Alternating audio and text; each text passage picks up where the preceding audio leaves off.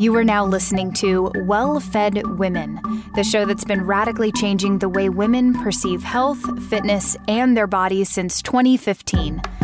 I'm your host, Noelle Tarr. Submit your questions to wellfedwomen at gmail.com, and you can keep up with the show on Instagram at wellfedwomen.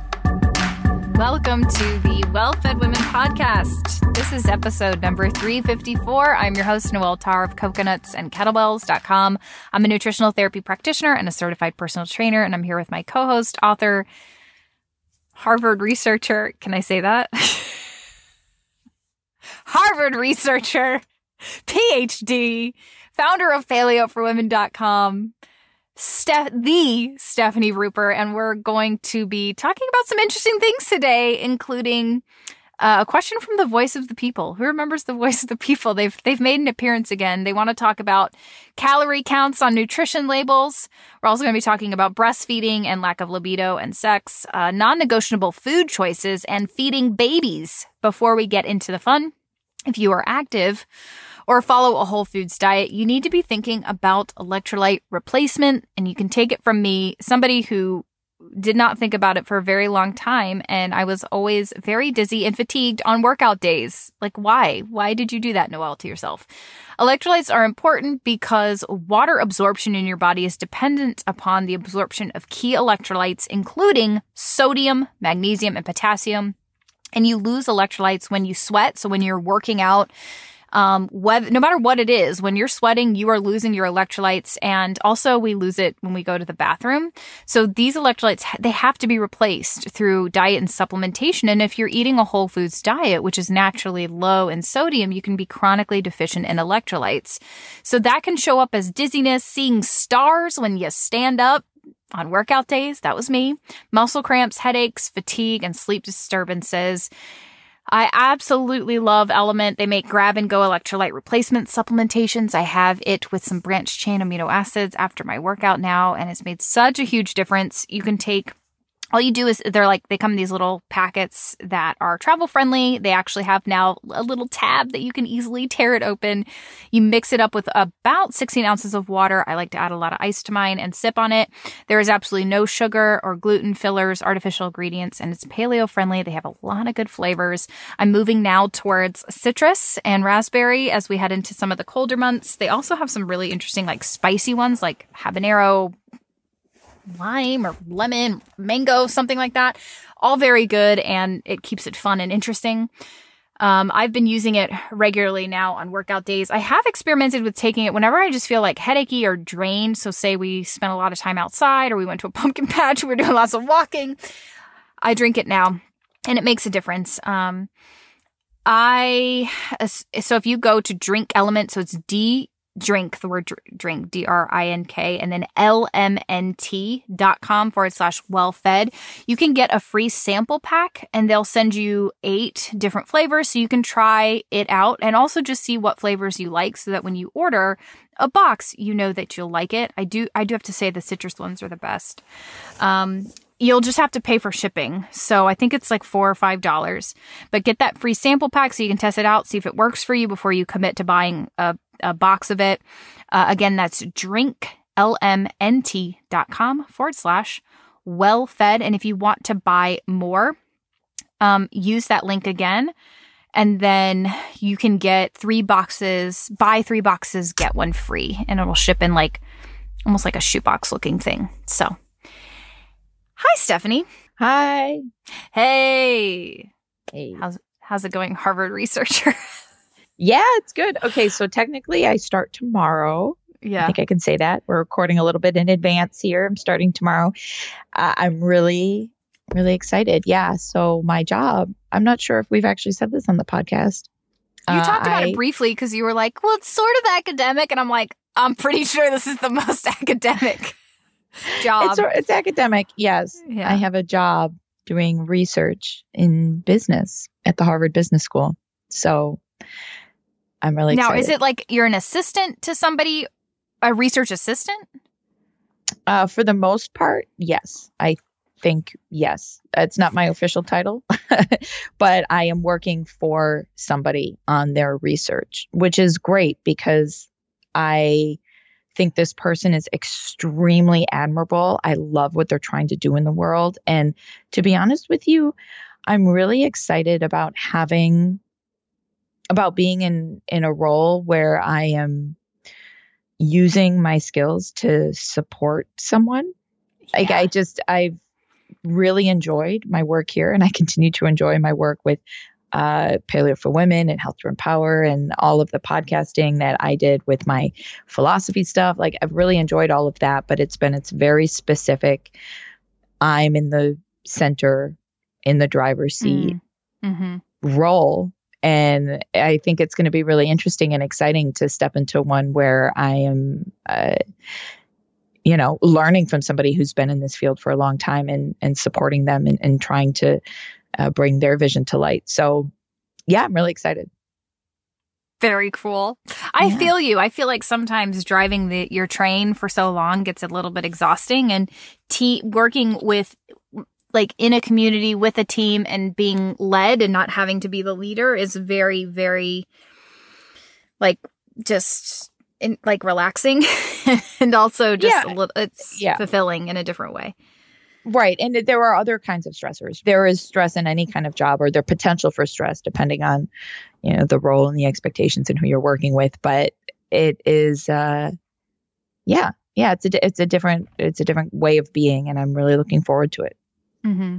Yeah. As um as people may not I don't know what people assume about me, but I love being in a supportive role. I love it. I don't mm-hmm. really want to be like decision making stresses me out and I have to like make enough decisions and I just love being like you tell me what to do and I'll do it. you know, like I love that, which is great cuz I married somebody who's like I'm going to tell everybody what to do, you know, but not like that. He's just really great at taking initiative. He's like, "Oh, there's not a leader here. I'll I'll take care of it. I can do all the research. I'll do that." Like so like when we did the race, you know, we he and I talked about it and then he like takes it and runs with it and I'm like, sure, "Okay, let me know how I can help you." um and he's just great at at taking initiative and that's like where his gift is is seeing where there's some deficiencies and making it efficient and like including people and actually empowering people so that they're encouraged and they can like fulfill their role and I love I love being on the opposite side of that. so mm. it's it's it's a good balance to have both supportive roles and, you know, things that you are allowed to take initiative on and you are, are championing in your life, I think. Um, so very cool. For our discussion, before we jump into questions, in our last episode, we were supposed to cover some fitness biohacky things. So I want to talk about this is a question from Allie. She says, What are some good things to do to speed up recovery when you accidentally overdo it at the gym? Which I feel like's kind of been my whole life. Like, well, especially the last year, I, I, I do a workout and I'm like, I'm so sore. I can't do a workout today. So I end up only doing like two workouts a week because I just can't seem to nail the, this is enough and this is, you don't need to do any more or you're going to overdo it.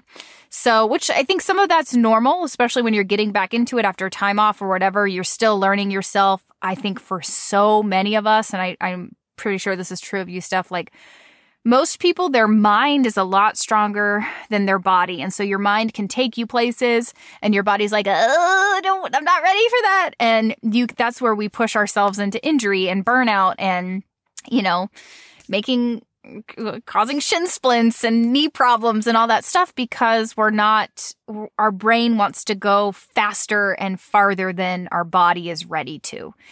So I think biohacking recovery is really important, but also I just also want to say like you've got to take a make sure you're not doing too much um too soon, too fast. So, what do you do, Steffi? Uh it's very most of the vast majority of the time I I never get sore. Hmm. Uh yeah, even if I work out really hard, um, I often don't get sore. I do get sore if I'm working a new muscle group, uh, which I did uh, this weekend twice.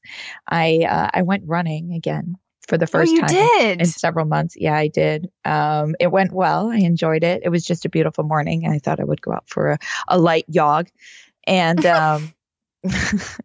was this by yourself? Yeah. Okay. Yes, I, I run alone.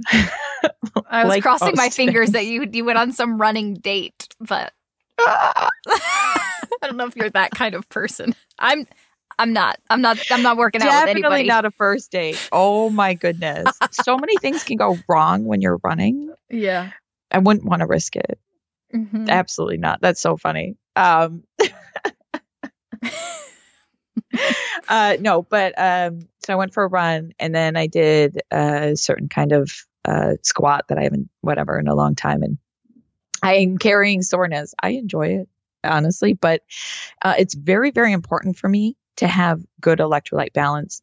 I know that magnesium is very important for muscle you know, maintenance. But if I take too much magnesium, then I do get sore very easily, which I think is really interesting. Hmm. Um, yeah. So I have found my regular magnesium dosage that works for me and I stick to that unless I go through a really stressful period or I'm having, you know, really tough time sleeping, then I might take a little more. But it's very important for me to maintain electrolyte balance. I actually was hydrating with regular water today, but I ate a lot of protein and protein is water demanding. So mm-hmm I I filled a bottle with an electrolyte thing, and that's what I'm drinking right now.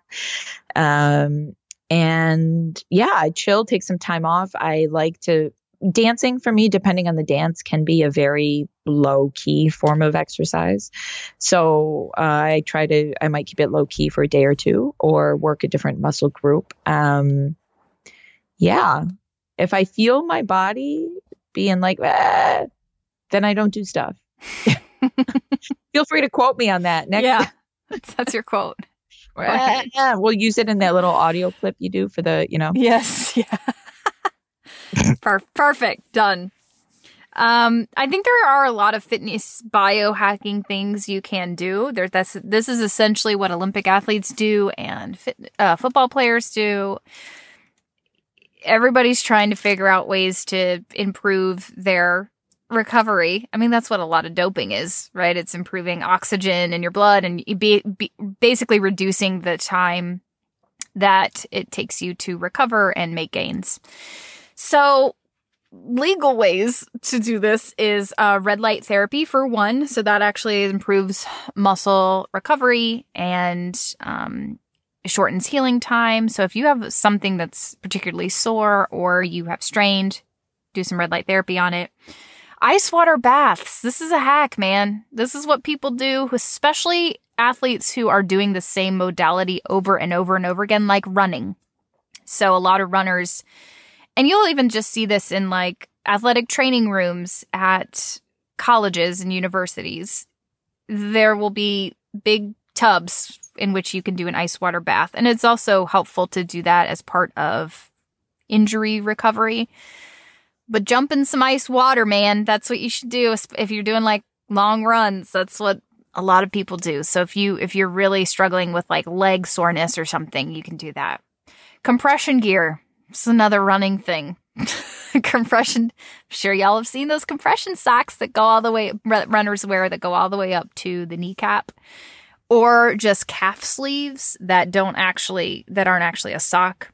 There's also compression tights uh, compression tops. So, compression actually improves blood flow to the area, and that can improve recovery and soreness and all that stuff. So, you can actually wear compression gear while you're doing your exercise, but you can also wear it afterwards for improved recovery. So, I've been having this weird knee thing going on. I did too much too soon, too fast. And I now am wearing a compressive knee sleeve when I work out, and I actually don't have any pain when I'm wearing it.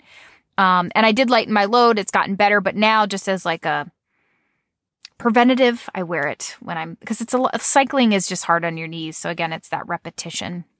Branched chain amino acids. So this is a supplement. Leucine, isoleucine, and valine, they are the building blocks for protein and muscle and can reduce soreness. Take that post workout. And then the normal stuff get good sleep. Got to prioritize sleep, eat a lot of protein. And then if it feels better, you can do active recovery. So that would be things like walking, swimming, in between workouts to help promote blood flow.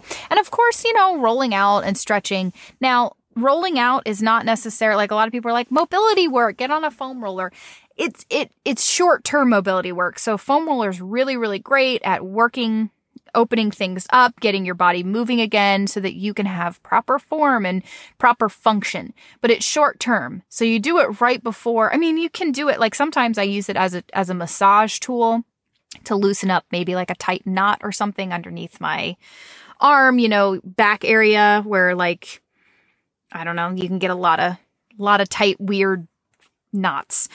But if you're going to be using it for mobility, you need to do it like 15 to 30 minutes before you're going to do your workout so that you have proper form and you're doing your exercises. You're using that improved mobility right away to perform your exercises. Um, and that's it. Anything else from you? Nope. Okay, so quick heads up if you are a huge fan of magnesium and magnesium breakthrough, like I am, Bioptimizer's Black Friday deals start now. And not only are they giving you a huge discount all month long, so throughout November, they're also giving away over $200 worth in free gifts. This is exclusive to my community and the podcast community. So, listen up and then also use our link to get those deals. You can maybe just mark it down on your calendar to check this month or Black Friday to go to magbreakthrough.com slash wellfed. That's where all the, the extra deals are going to be this month. So if you want to stock up, I highly recommend it. That's what I'm going to be doing. If you are feeling stressed out or you haven't been sleeping well lately, you are not alone. I am right there with you. You might not be able to change all the chaos out there, but you can absolutely start supplementing with one of the key nutrients to help improve your sleep quality, as well as over 600 other biochemical reactions in your body. Magnesium Breakthrough is one of the only products I've found that has all the magnesiums that I want in one convenient pill. You'll use less supplements, you'll spend less money, and you'll still get all the top forms of magnesium. There's seven in magnesium breaks, breakthrough for stress and better sleep. Most magnesium supplements fail because they are synthetic or they're not full spectrum. And when you get all seven critical forms, pretty much every function in your body gets upgraded from your brain to your sleep, pain and inflammation, and less stress, which has absolutely been my experience.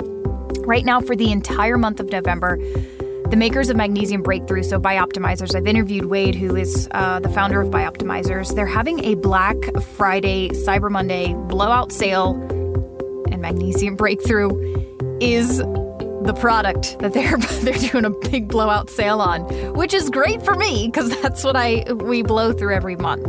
So all month long you'll get 10% off with my unique code plus access and that code is wellfed10 plus access to over $200 in free gifts. Like you can sample a lot of the products, they have free gifts, books, and stuff like that for you to choose with your purchase. So, this is the best time to stock up and take advantage. I've been really recommending this product for quite some time over the years. Um, I've never seen discounts like this that they have this month, not to mention the all the bonus gifts and you can sample and try out other supplements, which I think is is really helpful. I love a good sample. I love a good free gift. You can only get this exclusive deal with my link, MAG Breakthrough, so M A G B R E A K T H R O U G H dot com forward slash wellfed. Our code is wellfed10 to get your discount and all your free gifts. And by the way, if you try something and you don't like it or doesn't work for you, you can get a full refund for up to one year after you purchase. No questions asked. That's what I love about Bioptimizers and just reputable companies. They stand behind their product, even if it doesn't work for you or something's wrong and it just it's not a good fit. So don't worry about it. Magbreakthrough.com forward slash well fed. So let's jump into questions. This question number one is from the voice of the people. Do you want to complain about calorie counts on nutrition labels someday? LOL.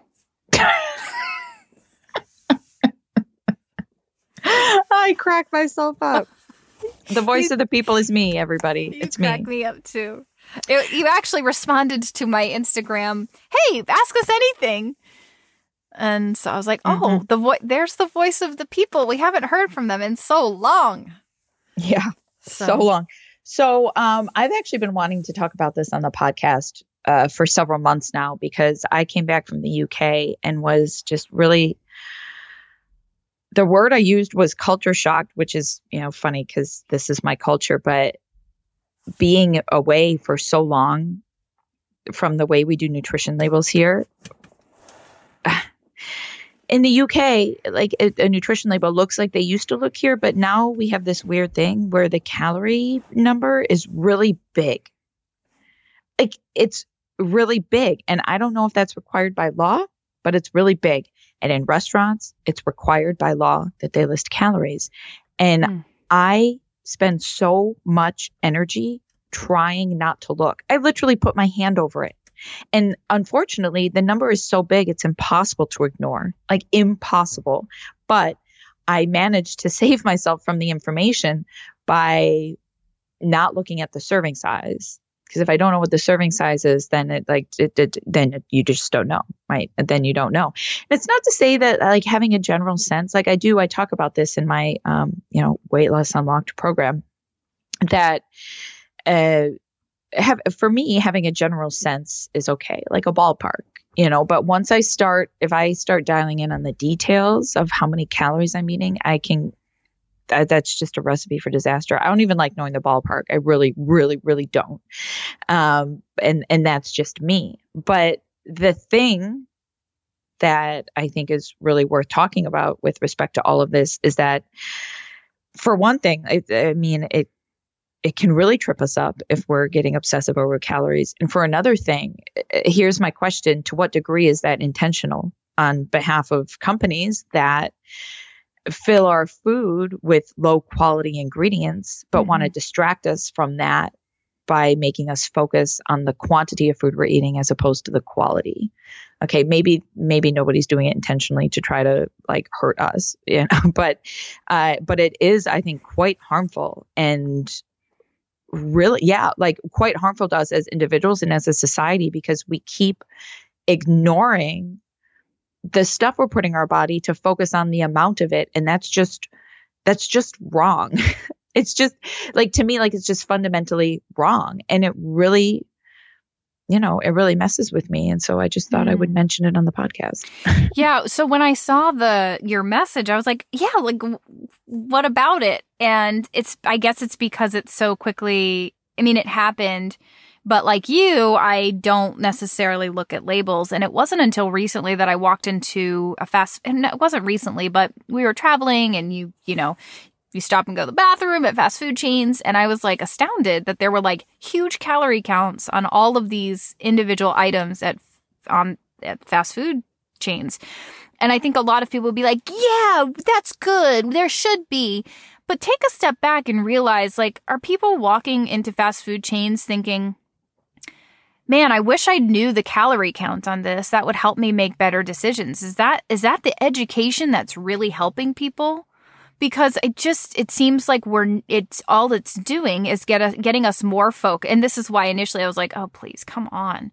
It gets us more focused on calories calories calories count calories keep reducing those calories keep cutting them and like you said Steph just completely getting us away from quality. Now I looked it up. It was something launched in 2016 as part of the Let's Move child obesity campaign. Nutrition labels on the food you buy will soon have calorie counts listed bigger, bolder, and include new information about added sugars, vitamins, and serving sizes. So that was something that happened in, in, in 2016-ish. Probably, I think they gave people two years food companies about two years to it to create this new packaging. So more so, it was probably put in place, and we started to see it in 2018, 2019 for smaller food companies. And I guess I never really thought about it um, coming from, you know, again, a culture shock coming from the UK. And it is super frustrating because, you know, a lot of these obesity campaigns just keep us so focused. I mean, what do we want? We want kids now counting calories like, come on. I think, I think general food education is really important and we need to be talking about, but not calories. Like, why, why are we even talking about calories? Let's talk about food quality and how food helps us feel and move and learning in like bodily intuition about what do you need right now and what is your body, you know, how's your body responding to the certain foods that you eat? And here's how these nutrients make a huge difference in how your body operates. And here are the foods that have those nutrients and how can we make them, you know, taste really good and make you feel really good at the same time and, and why you know quality is so important and and how that can make a have a huge impact on satiety and how hungry you are you know now and in the future and all of the things and so and insulin sensitivity and inflammation and how your body uses the calories that you're actually taking in. And so maybe that's too complicated. Guess what? Bodies are complicated. It shouldn't be complicated. And we're oversimplifying it when we're saying, oh, let's, let's move obesity campaign. Let's make those, those calorie counts bigger so we get everybody really focused more on calories. And it is, uh, it's, I hadn't thought about it being a, like a triggering thing, um, for you, but as when you mentioned it, I did kind of notice the other thing that really bothers me in serving sizes are so whack. And it it actually gets to me sometimes because I'm sitting there happily eating my whatever crackers or chips or something. Let's say I have some Siete tortilla chips, and it's this is not a dig on Siete. This is what Siete is required to do by the FDA. But you know, and you see the serving size, and you're like eight chips, like or whatever, 10 chips. And you're like, oh, should I stop now? like, and so it just, these serving sizes are so bogus. And that's why I have a hard time with my recipes because people are like, well, what's the serving size? And I'm like, well, uh, so a serving according to like what you would see on packaging would be literally like three bites of this at 110 calories. But like a serving size for like a normal human, you're probably going to feed about four people or three people or two people if you have a husband like mine who needs to eat a ton.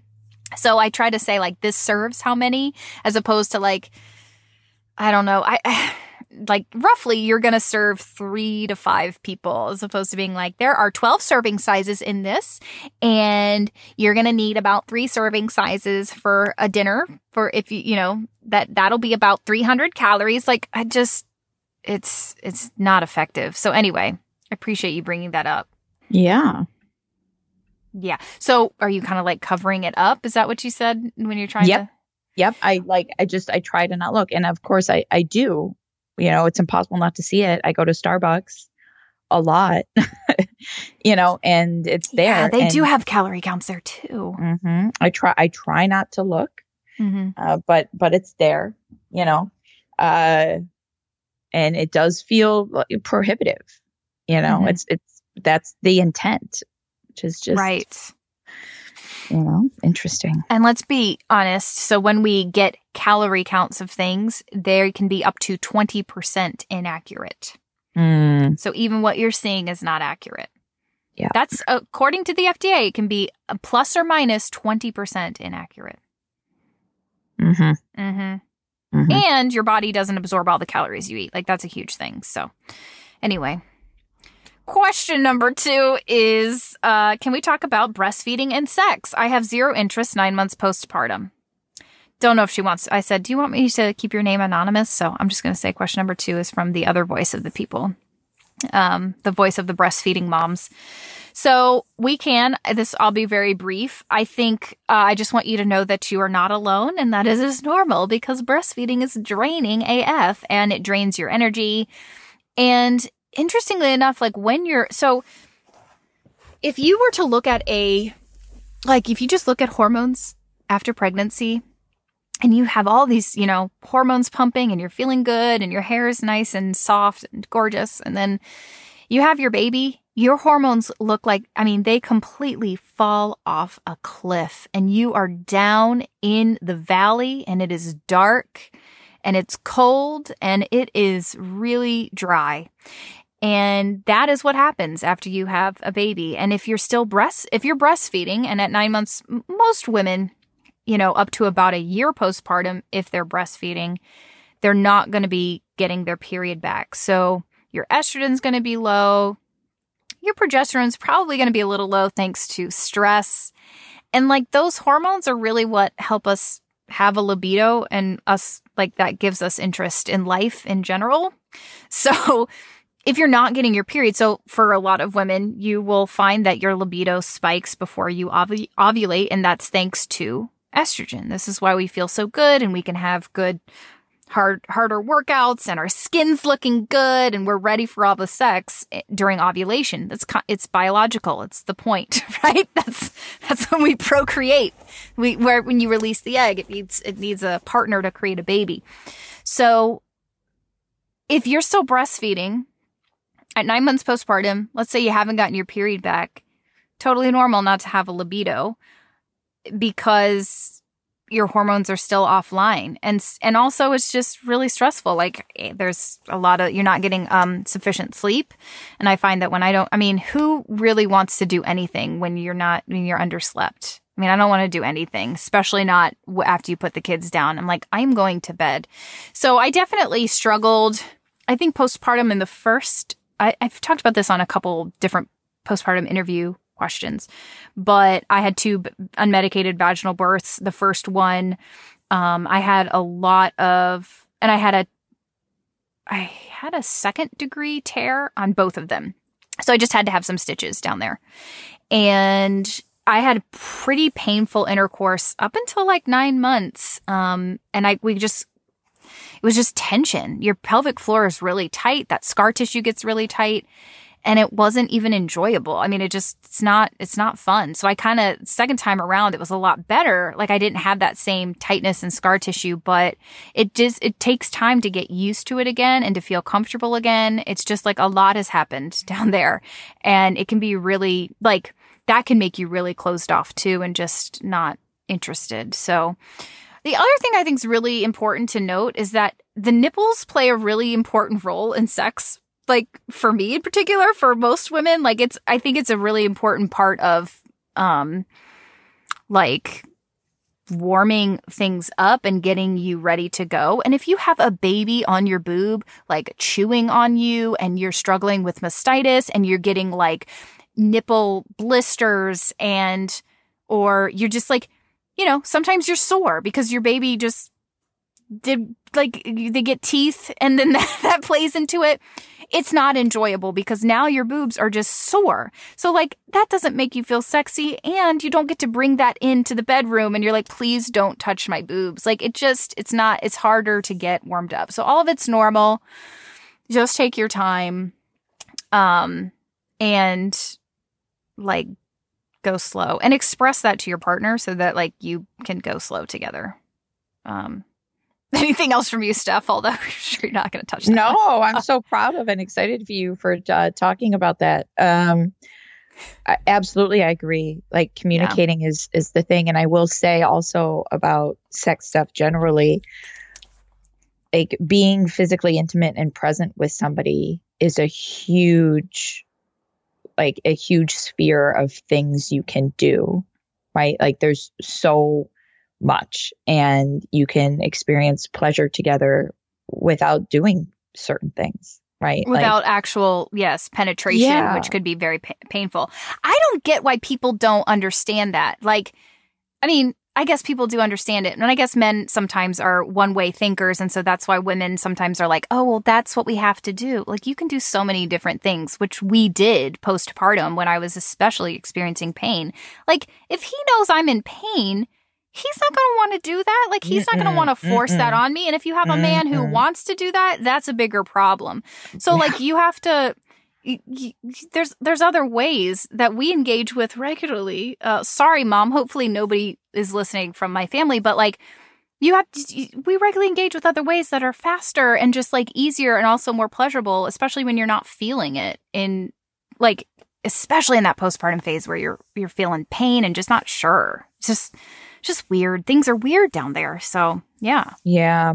Yeah. And, you know, and I'm talking, we're talking about penetration, but also like any kind of sexual stuff or like you were talking about nipples being whatever, like there is so much you can do. Just, you know, get a little creative. And that can be really fun too. And a really great exercise in intimacy is talking about like what might be good for me, what might be fun for us. That's just like massages or, you know, mm-hmm. candle. Like, you know what I mean? Like there's so much that you can do to create these atmospheres of intimacy and to keep that romantic sexual vibe alive, even if there were, you know, certain activities that you're just not doing. So, mm-hmm.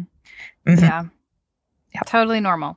Question number three is from Kathleen. She says non negotiable food choices versus where you choose to, in quotations, relax or splurge, especially with kids. Yeah, so I'll um, not talk about the children thing, but I will say, in terms of what's non negotiable and what's a choice, uh, we all have to decide for ourselves what's negotiable or, or what isn't. And that varies a lot at different times in life. And sometimes I'll say something isn't negotiable and then I'll be like, well, maybe not. And then I'll be up, then I'll, then maybe I'll be a little bit sorry. you know, like, like one of my rules for me is no protein right before bed. Uh, because I think it, it disrupts my sleep. And every once in a while I'll have something that I like that's protein that I really like in the fridge and I'll like have it before bed. And then I'll get five hours of sleep. And it's like, well, there you go. Like, you know, like, yeah. so, um, so pick your non-negotiables based on what's good for you and then the reason they're non-negotiable is because you have decided unequivocally unequivocally that like this is something that's really important to me and that you can use whatever criteria you want. I suggest that the non negotiables be ones related to your health and how you physically feel. Like period. Like if something gives me a headache okay here are some non-negotiables mm-hmm. right like i do not consume soy sauce period. Um and uh period. And um what else? Red wine never oh, ever gosh. ever ever period yeah. like yeah and i really wish i could be a red wine drinker but i'm not you know Same. and and if something's gonna feel bad it's on my list of like really bad or cause symptoms or worsen a health condition. Well, I'm experimenting with coffee right now and, and how it inter- interacts with my histamine tolerance, but I know that, you know, and, and maybe someday it'll be a non negotiable, but right now it's a negotiable. And uh, yeah, I put things on that list that would make me feel really bad or worse in the long run. And then I avoid them because of that.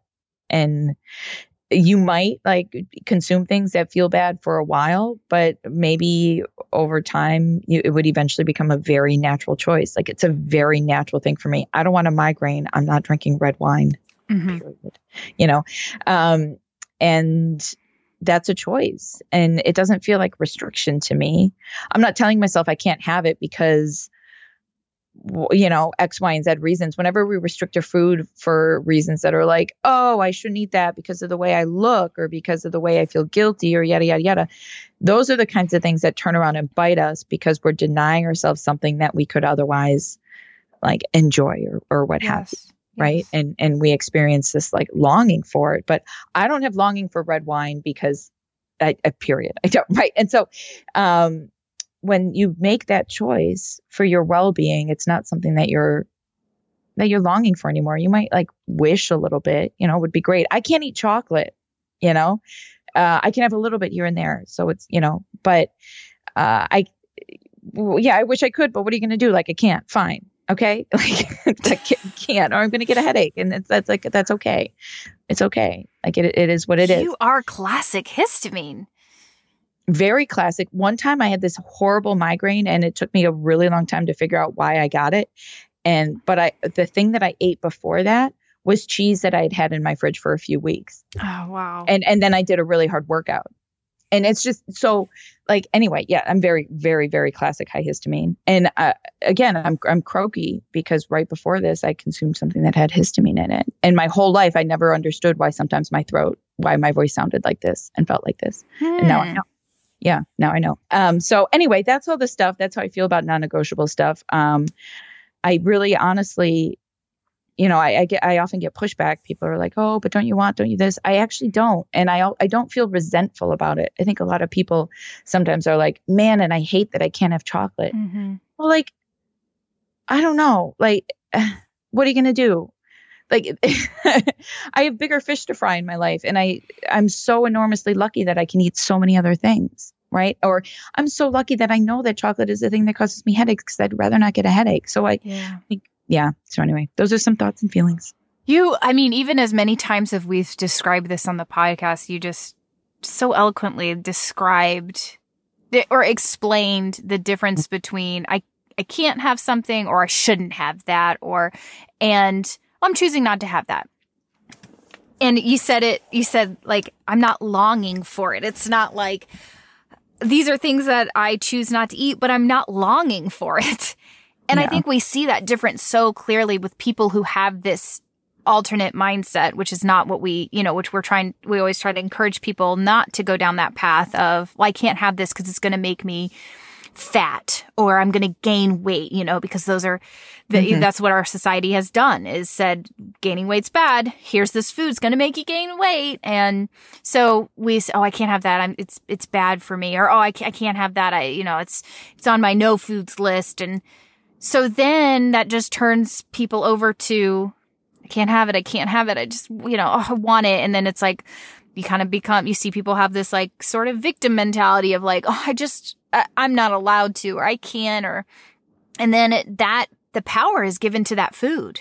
And that's all you think about. And eventually you are going to eat it and, and you're going to maybe feel sick from it or whatever. Because maybe you do have a legitimate reason. Maybe it does legitimately make you feel sick or give you a headache or whatever. And the alternative to that is I can have it at any time that I want. It's fine. I can have it. I'm just not going to feel good or I may get a headache or whatever. And that shift in mindset, while small, is huge. And if you build your foundation from that, it's life changing. So, you know, I used to have that alternate, off, that mentality before of, I can't have this, I can't have this. And you know, I elevated these foods that I don't even like, like almond butter and like Larabars, dried fruit bars, because too high calories, and you know, peanut butter, too much, cal- too many calories, and these things that like I don't really even want to eat, but all of a sudden now I do because I'm telling myself I can't have them. So anyway, I thought that was beautifully said. Non-negotiables for me and things that again, I don't have a longing for because I know they don't make me feel great is mostly things I, I still don't really eat gluten. I haven't in a long time. I do eat cheese and dairy. So that's something I've intentionally tried to bring back in because I want my kids to have grass fed cheese and it's a really great source of protein. Because as you know, with kids, it's just hard to you know, we do a meat option every night. Um, sometimes they're into it, sometimes they're not. They always, we always do eggs every morning, but cheese is good and it's just a good source of protein. So, uh, they are, they eat that and sometimes I do too, just occasionally. And I can do, I'm pretty sure I can do yogurt. I've tried yogurt and that's good with me too. So, I'm I I like that. I think that's good, but I still have had some really bad experiences out uh in one in particular in Mexico where I was exposed to something. Pretty sure it was dairy. It was the I had some ice cream and it just threw me off horribly, and I will not be doing that again. And I don't really even I'm not longing for ice cream when I see it. It's like, cool, I can have some and I have my coconut milk ice cream that I have, and that tastes good. But again, I'm not like dying for the ice cream. It's just a, no, I'm not going to have it tonight. I think, are there any other non negotiables? Yeah, I don't do vegetable oils. I'm not going to do that. And, um, hmm. Honestly, I think that's it. Like, I'm not freaking out when I go out to eat about how something is cooked or is this certain oil used? Like, yeah, I don't use it in my own home. We don't eat out a lot, but like when I go out, I'm, it's going to be pretty chill. Now with the kids, my kids don't do gluten. I don't have it in the house. It's, I'm not eating it. So why are they going to eat it? Hot tip. If you don't want your kids eating something, don't bring it in the house and don't eat it yourself. it's a really easy solution. So, you know, they eat exactly what we eat for snacks. They have siete chips. They have some simple mills cookies sometimes at night for dessert. They have, you know, toast with some eggs, same toast that I have. It's a food for life gluten free bread. They have uh, dried, freeze dried fruit. They have tons of fruit for lunch. They have cheese and the simple mills crackers and stuff like that. So I give them pretty much anything they want. If I'm eating chips and Maverick runs up to me, his favorite thing to say is chip, chip like that. And it's so cute. And I'm like, sure, buddy. Like, I'm never going to deny them food because I know what that can do. So I'm always like, yeah, dude, have some with me. Aren't these good? You know, even if he hasn't, it's like he's sh- about to eat lunch or whatever. I'm not going to say it's going to ruin your lunch. Like, it's just part of lunch.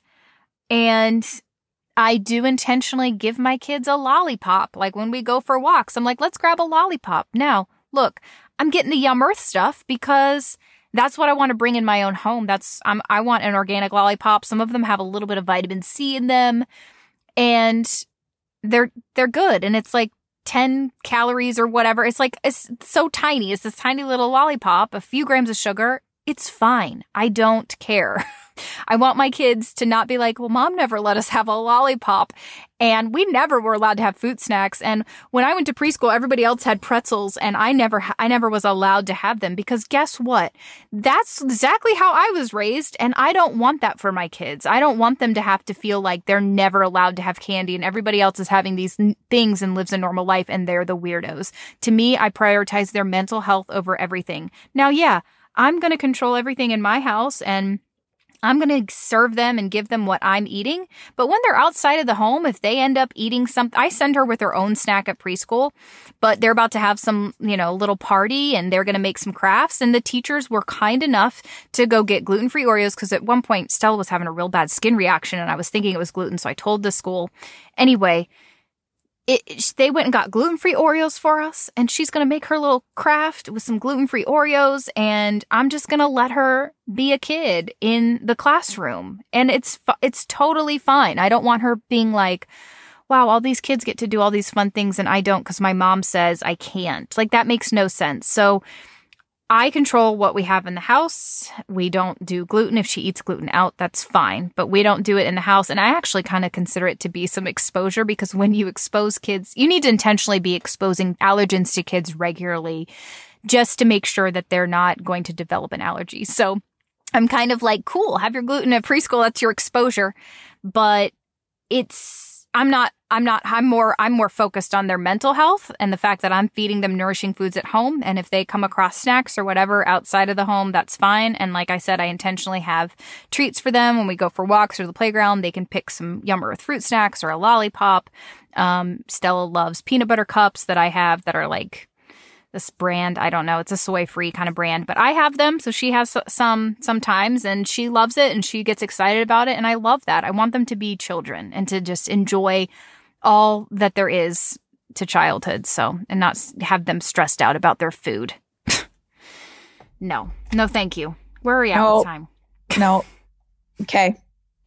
anything, anything else from you? Thoughts? No. Happy holiday. what's the date now? Great. Happy holidays. Yeah, this is actually our last episode before um before we break off for holiday, holiday break. break. So we'll be back after Christmas. 2022. What do we have time for this last question? I can just be very quick. Go for it. Okay. So the last question is from Haley. She says, Thoughts on baby led weaning, how you feed your kids. So just to kind of like obviously I touched on that a little bit the last question. I love baby led weaning. Baby led I think it's cool. Um, and I did a rendition of this. So this is really my answer is do what works for you and make it find a couple things, find a couple ways of you know ideas about feeding your kid and then it's okay to like figure you know push some piece something together in a way that works for you. So baby led weaning is skipping the spoon feeding purees and the cereals and letting babies feed themselves finger foods right from the start so right when you start feeding your kids foods from four around age four to six months, they're feeding themselves. They are eating whole foods. It's not purees. It's not baby food that you would see in jars. So this helps with fine, like motor skills. It helps with the development of hand eye coordination. It helps with chewing. It helps with dexterity and it helps with healthy, healthy eating habits. It gets your kids used to eating what you're eating, which we were so much more intentional with this with Maverick and it made such a huge difference. And it can also help improve baby's ability to engage with a variety of foods and textures. So a lot of kids grow up with texture issues. They can't eat certain foods because of certain textures. And so with baby led weaning, you're getting your child used to text variety of textures and they're able to actually manage it and understand it and what needs to be chewed and how to chew it and all that kind of stuff before eating and, and swallowing. So it can be a little scary for some people because they kids will uh, have a natural gag reflex and they're learning that and that's actually really healthy but it can be scary so i didn't do like the big you're supposed to things need to be sort of cut up into like finger shapes so if you're going to do avocado, for example, you're not going to cut it into chunks because that chunk can get stuck in your child's throat very easily. What you're going to do is create very thin looking, almost like fingers. And that's how you're going to cut your food so that your baby can pick it up, take a small bite, and it's going to be small and they can mash on it, you know, and learn how to eat it. It can be frustrating too in the beginning because your kid's not actually eating much. They're doing a lot of playing, but that's okay because that will pass, believe me, and your kid will be up and eating in no time. With my kids, I did a, ver- a version of that. My kids still eat what we eat. My kids still, you know, I serve them what we're eating at dinner. I have a skeptical Stella. She doesn't really like mushrooms or onions or basically anything. And so she will eat, she will eat. She'll end up eating, but she's always skeptical of anything we put in front of her. Maverick is not skeptical and he will pretty much eat anything and he loves trying new things. And we were pretty from the get go with him you know, feeding him that way. Now, I did mash up some things because I mm, first foods for my kids were some liverwurst and ground beef, and so I would mash that up to get it to a better texture with maybe a little bit of avocado, and I would put it on my finger, or I would kind of like I would occasionally spoon feed, but from the get go, my kids have been pretty much feeding themselves, picking up their own food. I'm not forcing them. I'm not shoving a, a, spoon in their face saying, you need to eat, you need to eat, you need to eat. I'm letting them engage with the food. I'm letting them eat and I'm letting them learn a lot of variety of foods. It's interesting because before I became a parent, I thought you had to like make baby food and you had to go buy jars of baby food. And then I was like, oh, your kids can just like eat your food and like eat some avocado and eat some liverwurst and just like little things um, and that was really cool. And I, I really enjoyed that experience. So I do have a blog post all about first foods for baby where I do talk a little bit about that. And I can link to that in the show notes. But we did not do, I'll say I, I didn't do any dried cereal. I didn't do any cereals or oats in bottles. That's not necessary. You just feed your baby some milk and then feed them some food and feed them some water alongside of the food. And it's, it's great. Um, anything else from you, Stefani? No, that's really cool. I really like, you know, just, you know, not having to make baby food. I yeah. Think I think it's very cool. I like it too. For some reason, I thought it. that that was like something you had to do and you had to go get jars of baby food when you had babies. And it's just not, again, consumerism, consumer, consumerism. Yes, that's the yeah. word. Um, our world. Yeah, it's like, here's a product to help you feed your baby. It's like, well, actually, you don't have to go spend two bucks on a little jar of food. Like, you can just cut up an avocado. or, like, yeah. I mean, mm-hmm. my kids were eating pretty soft egg yolks very, very young. So, um, and that's like, oof, nature's multivitamin right there. How, how many times have we said that on in over 354 episodes? Um, yep. but, yeah. Yep. Anyway. Anyway. Merry Christmas. Merry Christmas. We are recording this quite Christmas. quite early, so we're not quite there yet, but um Happy. Halloween. Yeah. And happy Thanksgiving and all the things. it's a good season. Okay. Yeah. Um okay. well, when we come back in 2022, we'll be learning about Steph's new job. So stay tuned, folks. It's going to be exciting. And yeah, we'll talk to you then. Exciting. Talk to you next year. Yeah. But I am going to have some really good don't don't stop listening because I am going to have some really good renewed episodes. Things, basically mm. the most popular, the, my favorite episodes. Things that I need, I actually want to re-listen to. So um, I got some good ones coming. If you haven't been, you know, if you're like, I don't want to go back and look at all your 354 episodes to find the good ones, I'll just renew them in the next upcoming week. So they should be good. Nice. All right. Love you, okay. Love you, mean it. For more from me, you can go to coconutsandkettlebells.com. Steph is health2empower.com. Thanks so much for being here. Happy holidays. We will talk to you next week.